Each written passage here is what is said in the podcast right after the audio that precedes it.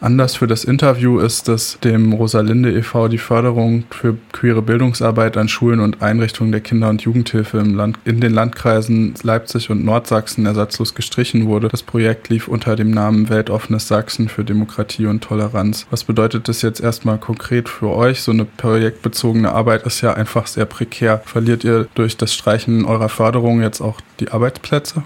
Eine kleine Ergänzung noch, es sind nicht nur die Landkreise, die du gerade erwähnt hast, sondern natürlich auch die Stadt Leipzig. Äh, wir sind zur Hälfte in der Stadt Leipzig und zur Hälfte in den beiden erwähnten Landkreisen, also Nordsachsen und Landkreis Leipzig, tätig. Es betrifft tatsächlich den Wegfall der Angebote. Also die Angebote können so jetzt nicht mehr stattfinden und dementsprechend sind auch unsere Arbeitsplätze davon betroffen. Welche Angebote habt ihr in der Vergangenheit gemacht und was geht nun für die Jugendlichen in Leipzig und in den Landkreisen verloren? Unser Kernangebot bestand aus einem Workshop-Format, ähm, das sich vor allem an Schulklassen gerichtet hat, aber auch an Einrichtungen der Kinder- und Jugendhilfe, wie beispielsweise Jugendclubs. Die Besonderheit dabei bestand darin, dass junge Ehrenamtliche eben vor allem die Schulklassen besucht haben, um dort über ihre Coming-out-Erfahrungen zu sprechen. Sie haben erst inhaltlich methodisch gearbeitet, das heißt zu Begriffen, zu Vorurteilen, zu Diskriminierung. Und am Ende jedes Workshops fand eine Fragerunde statt, in der unsere Ehrenamtlichen sich geoutet haben. Also sie haben was gesagt ähm, zu ihrer geschlechtlichen Verortung, zu ihrer sexuellen Orientierung und die Jugendlichen konnten dann anonym Fragen aufschreiben. Und klassische Fragen sind so gewesen, wann hast du das gemerkt, wie hast du das gemerkt, wie haben deine Eltern reagiert, was hat sich in deinem Leben äh, verändert seitdem? Auch vielleicht, wie, welche Form von Diskriminierung erfährst du oder auch bei Transpersonen, wie vielleicht so eine Transition sich anfühlt. Drumherum gab es auch schon länger Erwachsenenbildungsformate, weil es ja nicht ausreichend ist, die Jugendlichen in ihrer Schulklasse zu erreichen und zu sensibilisieren, sondern eben auch Lehrkräfte und Fachkräfte der Kinder- und Jugendhilfe mit Angeboten zu queerer Bildung zu versorgen, weil die natürlich auch ganz viele Fragen in dem Bereich haben, was zum Beispiel Umgang mit Coming-outs geht oder auch Begleitung von Transitionen, aber auch was Einbindung queerer Themen im Unterricht angeht. Als weiteres Format hatten wir in den letzten Jahren sogenannte Regenbogen-AGs etabliert. Das sind Angebote im schulischen Ganztag, die sich für queere Themen interessieren. Das heißt, es sind klassische Nachmittagsgruppen, die aber offen sind für alle. Das heißt, es ist da jetzt nicht Voraussetzungen gewesen, selber ein Coming-out durchlaufen zu haben. Man konnte dort auch unterstützend hingehen und sich mit queeren Themen befassen. Die große Chance dieses Formats lag eben auch daran, längerfristig sich an der Schule zu etablieren und somit auch in die Schulgemeinschaft und in die Schulkultur hineinwirken zu können und für Sichtbarkeit queerer Themen sorgen zu können. Als Dach gab es auch in den letzten drei Jahren unser Projekt Weiterentwicklung hin zu Schule der Vielfalt. Das ist ein bundesweites Netzwerk, was sich vor gut 15 Jahren in Nordrhein-Westfalen gegründet hat und mittlerweile in den meisten Bundesländern vertreten ist. Wir hatten vor knapp anderthalb Jahren die erste Schule der Vielfalt in den neuen Bundesländern mit dem Reklam-Gymnasium in Leipzig ernannt. Also die haben einfach schon lange mit uns zusammengearbeitet und deswegen konnten wir denen quasi diesen Titel verleihen, beziehungsweise die in das Netzwerk aufnehmen. Und Schule der Vielfalt soll sicherstellen, dass Schulen sich langfristig mit queeren Themen befassen und Strukturen innerhalb der Einrichtungen entwickeln, um Queerfeindlichkeit entgegenzuwirken, aber eben auch Anlaufstellen an Schulen zu schaffen, wie eben äh, die eben erwähnten Regenbogen-AGs oder auch, dass es eine Ansprechperson für queere Themen an Schulen gibt. Und all diese Formate können nun erstmal nicht weiter stattfinden. Ja, das ist ja eigentlich auch also im Hinblick auf den Diskurs, der zum Beispiel vielleicht von diesem Brandbrief gegen rechts, rechte Verhältnisse an Schulen in Brandenburg angestoßen wurde, auch sehr zeitgemäß. Da war ich neulich auf einer Veranstaltung, wo eine der Verfasserinnen gesprochen hat, die eigentlich gesagt hat, sie wünschte sich mehr Sozialarbeiterinnen an Schulen oder halt vielleicht auch solche Angebote wie ihr sie macht, weil Schule soll ein sicherer Raum sein für, für die Kinder und Jugendlichen. Und ich glaube, da hört man ja jetzt bei euch auch ein bisschen raus durch das Wegfallen der Förderung. Die Schulen sind sehr überfordert und werden wahrscheinlich die Projekte so in der Form mit dem Personal, was sie haben, auch nicht weiterführen können. Also da geht wirklich ganz viel verloren. Und ich kann mich an eine Veranstaltung erinnern, die ich mal besucht habe, wo eine mitarbeitende Person von der Rosalinde von Queer durch Sachsen gesprochen hat und einerseits aufgezeigt wurde, dass es viel queeres Leben gibt in Sachsen, was ja mega positiv ist und dadurch halt auch so dieser Bedarf echt groß ist, aber gleichzeitig die Frage nach sicheren Räumen für queeres Leben ein sehr großes Problem ist. Warum ist die Arbeit, die in eurem Projekt gemacht wurde, insbesondere für die Jugendlichen, dann auch echt enorm wichtig? Ja, da sprichst du äh, einen wichtigen Bereich auch unserer Arbeit an, nämlich eben gerade auch im ländlichen Raum aktiv zu sein. Das passiert durch das eben erwähnte Beratungsangebot Queer durch Sachsen. Es ist ein aufsuchendes Format, was sich an die Landkreise richtet, für Menschen, die aus verschiedenen Gründen zum Beispiel nicht in der Lage sind, nach Leipzig zu kommen, mal eben. Und auch unsere Bildungsangebote sind ja in den Landkreisen äh, vertreten gewesen. Und gerade da ist es eben besonders notwendig, weil queere Sichtbarkeit häufig kein Thema ist, dass viele Menschen sich nicht trauen, beispielsweise, wenn sie in einer gleichgeschlechtlichen Beziehung sind, Hand in Hand durch die Gegend zu laufen. Das viel, tun viele Menschen in der Stadt auch nicht. Also das ist ja, heißt ja nicht, dass hier alles in Ordnung ist, aber es ist doch eher möglich. Es gibt Anlaufstellen, es gibt queerfreundliche Cafés zum Beispiel, ja, die meinetwegen Regenbogensticker in äh, der Fensterscheibe kleben haben, weil sie sich als queerfreundliche Orte begreifen. Wir haben ja darüber hinaus, also die Rosalinde, beispielsweise Jugendgruppen, in denen Jugendliche sich treffen können. All das gibt es im ländlichen Raum nicht oder auch nur sehr vereinzelt durch uns initiiert. Das heißt, hier fällt ein ganz wichtiges Angebot weg, was Sichtbarkeit schafft, was Anlaufstellen schafft, was zur Versorgung, zur psychosozialen Versorgung von queeren Jugendlichen wegfällt, weil es ja auch darum geht, Räume zu eröffnen, die angstfrei wahrgenommen werden können. Beispielsweise so eine Regenbogen AG, die im Ganztag stattfindet. Es gibt Jugendliche, von denen wir gehört haben, dass sie gesagt haben, komme überhaupt nicht gerne in die Schule. Es ist furchtbar für mich als äh, queere Person, aber immer Mittwoch, wenn die AG stattfindet, dann freue ich mich darauf. Dann habe ich einen Grund, in die Schule zu gehen und das gibt mir Hoffnung.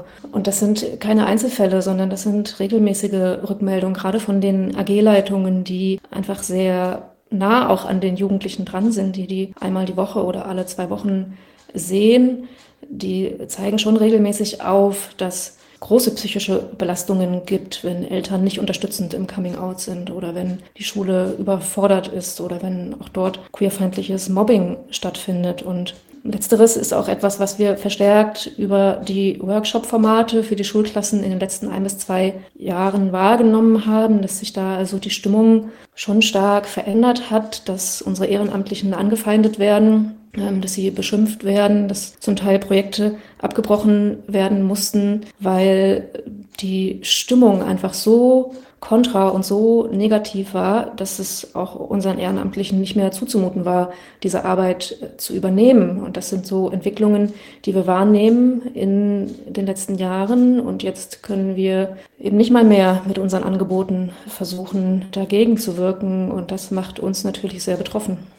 Ja, das kann ich auch verstehen. Also ich bin auch in den 90ern in Westdeutschland groß geworden und hat äh, erst irgendwie später in einem Diskurs über so queere Themen eigentlich gemerkt, wie viel äh, queerfeindliche Gewalt es auch irgendwie gegeben hat, so in meinem Schulalltag und um mich rum und inwiefern ich auch selber dazu äh, davon betroffen war. Und ich denke, es ist so wichtig und so zeitgemäß auch diese Angebote gerade in Bildungseinrichtungen zu bringen, äh, damit Jugendliche halt auch nicht alleine gelassen sind mit ihren Themen Themen und beim Stichwort alleine gelassen werden, gerade im Hinblick auf die gesteigerte Aufmerksamkeit für Nordsachsen und Sachsen allgemein wird ja gerade sichtbar, dass es an einer Verankerung von Demokratieprojekten fehlt, die so Basisarbeit machen. Gerade den Mitte-Links-Parteien sollte doch eigentlich daran gelegen sein, dass ihr diese Arbeit weiterführt. Warum kommt jetzt das aus für euer Projekt? Ja, das können wir tatsächlich auch noch nicht so richtig erklären. Wir sind dabei, ähm, das herauszufinden, weil es eigentlich eine äh, Widmung im Haushalt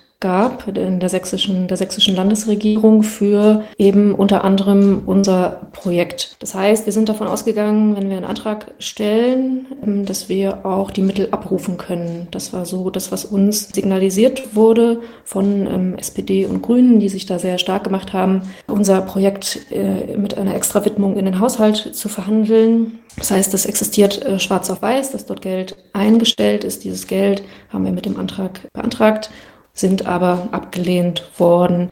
Die Begründung der bescheidenen Institution, das ist die Sächsische Aufbaubank, war, dass wir zwar einen sehr guten Antrag geschrieben haben, dass es aber weitere Anträge gab, die deutlich besser waren als unser ähm, und dass dann äh, beschlossen wurde, dass wir das Geld nicht bekommen können. Wir hätten also einen besseren Antrag schreiben müssen, wo uns aber nicht klar ist, also wenn wir einen Antrag geschrieben hätten, der unter die Top 9, soweit ich es richtig verstanden habe, wurden neun neue Projekte ähm, gefördert, Neuanträge, dann hätten wir das Geld ja sowieso bekommen. Also dann wären wir sozusagen unter den Top 9 Projekten gewesen. Das ist uns völlig schleierhaft, wie das passieren konnte, zumal diese Hineinverhandlung in den Haushalt vor dem Hintergrund geschehen ist, dass äh, vor zwei Jahren der Gerede e.V., das ist unser Partnerverein in Dresden, ähm, vor der gleichen Situation stand. Das heißt, auch deren Antrag wurde Fördertopf Weltoffenes Sachsen abgelehnt und sie hatten keine Finanzierung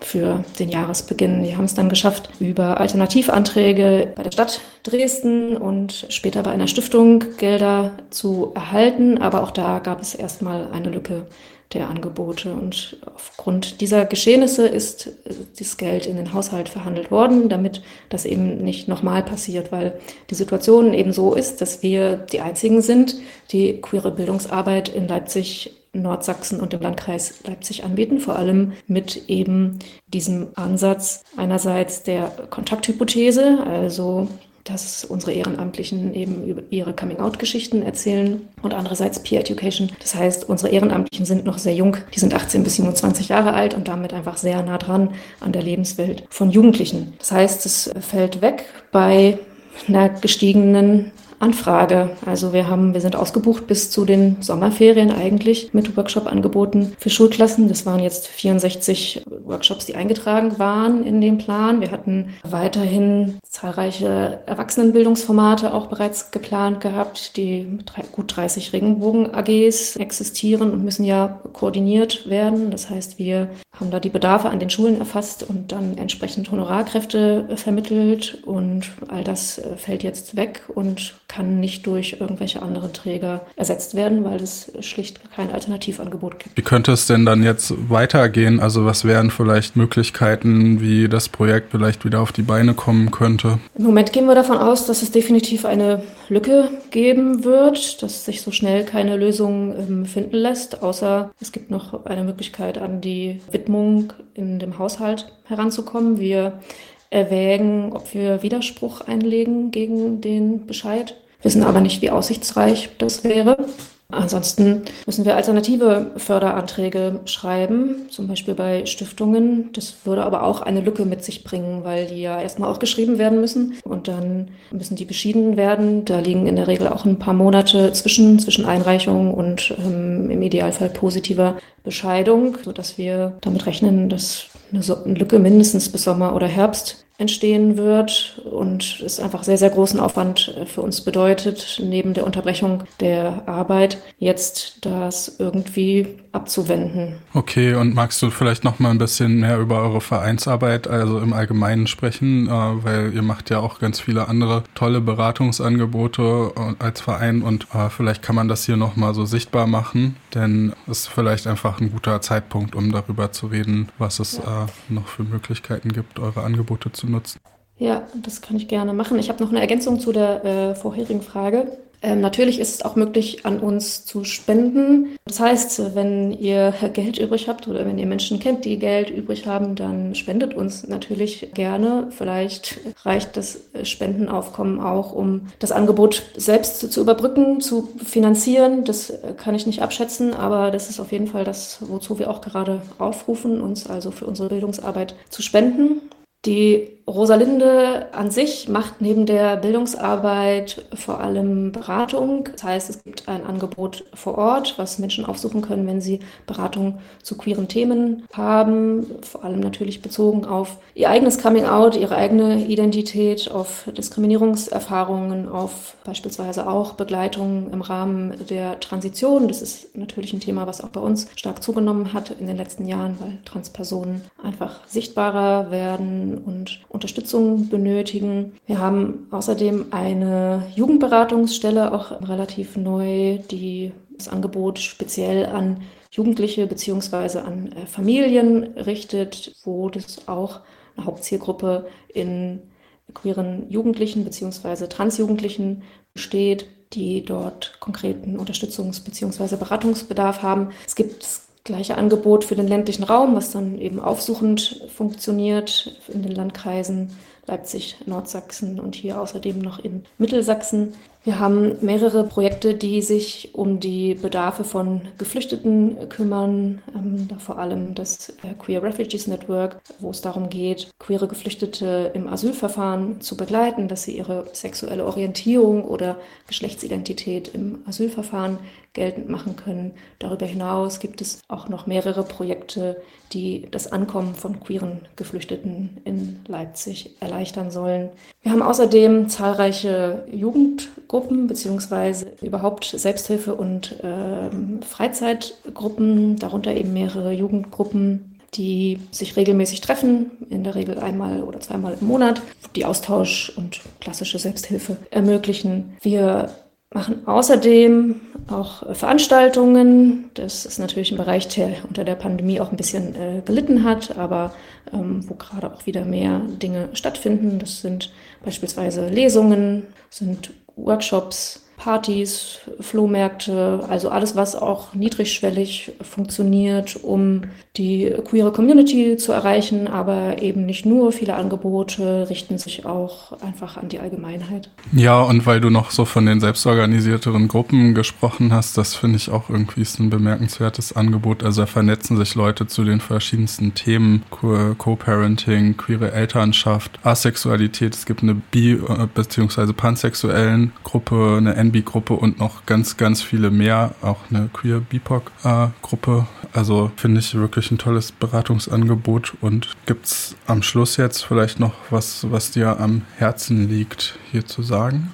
Ja, wir wünschen uns sehr, dass Fördermöglichkeiten für Angebote, die einfach äh, lange etabliert sind. Unser Angebot gibt es, unser Bildungsangebot gibt es mittlerweile seit fast 30 Jahren. Wir wünschen uns, dass es dafür eine Regelförderung gibt, dass wir nicht jedes Jahr oder alle drei Jahre Anträge stellen müssen, von denen wir nie wissen, ob sie bewilligt werden. Das bringt ja auch eine biografische Unsicherheit mit sich. Ja? Es ist ja nicht nur, dass dann die Angebote, vor allem für die äh, Community oder eben auch im Fall die Bildungsangebote für die Allgemeinheit, für Schulen, für Kinder- und Jugendhilfe wegfallen, sondern natürlich wir auch in unseren Erwerbsbiografien davon ähm, betroffen sind und dort immer mit einer großen Unsicherheit zu kämpfen haben. Und gleichzeitig ist einfach die Nachfrage ist ungebrochen da, die ist extrem gestiegen in den letzten Jahren. Wir haben auch deutlich unsere Kapazitätsgrenzen erreicht gehabt in den letzten Jahren und nun äh, fällt auch das weg, so, sodass es keine alternativen Möglichkeiten gibt, ähm, Angebote zu queerer Bildung